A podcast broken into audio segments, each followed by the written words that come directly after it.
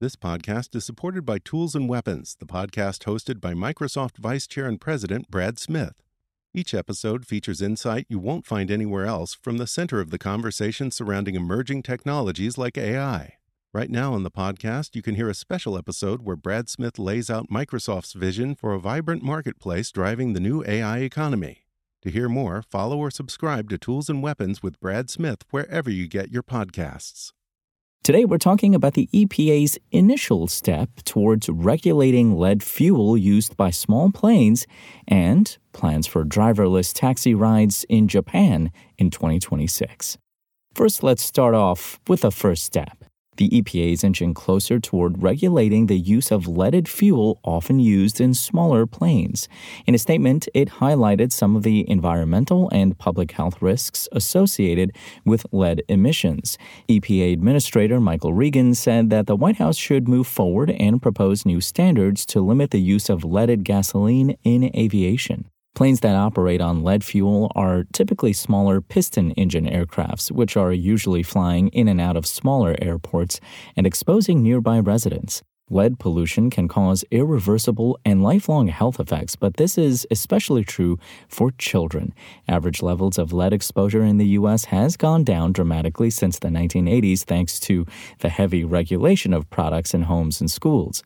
However, the risk for exposure is higher if you live near these smaller airports that operate aircraft that rely on leaded gasoline. Now that the EPA has formally declared what it already knew that leaded gasoline is bad, it can work with the FAA to iron out regulations limiting its use. Although the FAA does not have direct regulatory authority over what fuels airplanes use, the aviation agency has committed to transition all piston engine aircrafts away from lead filled aviation fuels before the end of 2030. Hear that? Believe it or not, summer is just around the corner. Luckily, Armor All, America's most trusted auto appearance brand, has what your car needs to get that perfect summer shine. Plus, now through May 31st, we'll give you $5 for every 20 you spend on Armor All products. That means car wash pods, protectant, tire shine, you name it. Find out how to get your $5 rebate at armorall.com. Armor All, less work, more clean. Terms apply.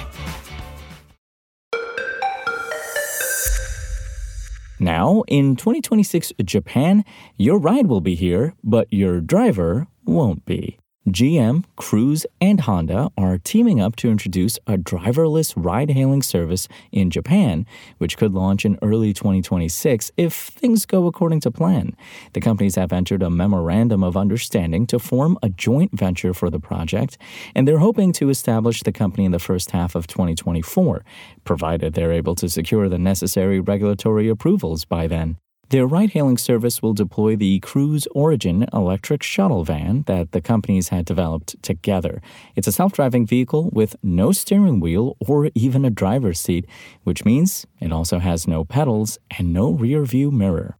Instead, it has a big cabin space where up to six passengers can sit facing each other, and its doors slide open like a subway's. It has the potential to solve the country's ongoing driver shortage and could provide an alternative for those who can't use Tokyo's extensive train and subway system for any reason. While it's still early days for the project, the companies already have a vision for how they want to execute their plans. They're looking to start by deploying dozens of cruise origins in central Tokyo by 2026 before expanding the fleet to 500 origins. After that, they're hoping to make the service available outside of the capital center. Like any other similar service, passengers will be able to hail an origin through a dedicated app as well as pay for their ride.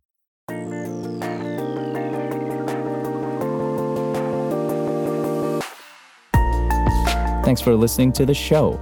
Make sure to rate, review, and subscribe on Apple Podcasts. Today's show featured journalism by Engadget contributors Malak Saleh and Mariella Moon and was produced by SpokenLayer.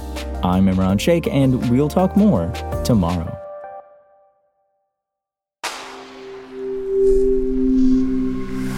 SpokenLayer. Want to learn how you can make smarter decisions with your money? Well, I've got the podcast for you. I'm Sean Pyles, and I host NerdWallet's Smart Money Podcast our show features our team of nerds, personal finance experts in credit cards, banking, investing, and more. And they'll help you make the most of your money while cutting through the clutter and misinformation in today's world of personal finance. You'll get clarity on strategies to help you build your wealth, invest wisely, shop for financial products, and plan for major life events. Listen to NerdWallet's Smart Money Podcast wherever you get your podcasts.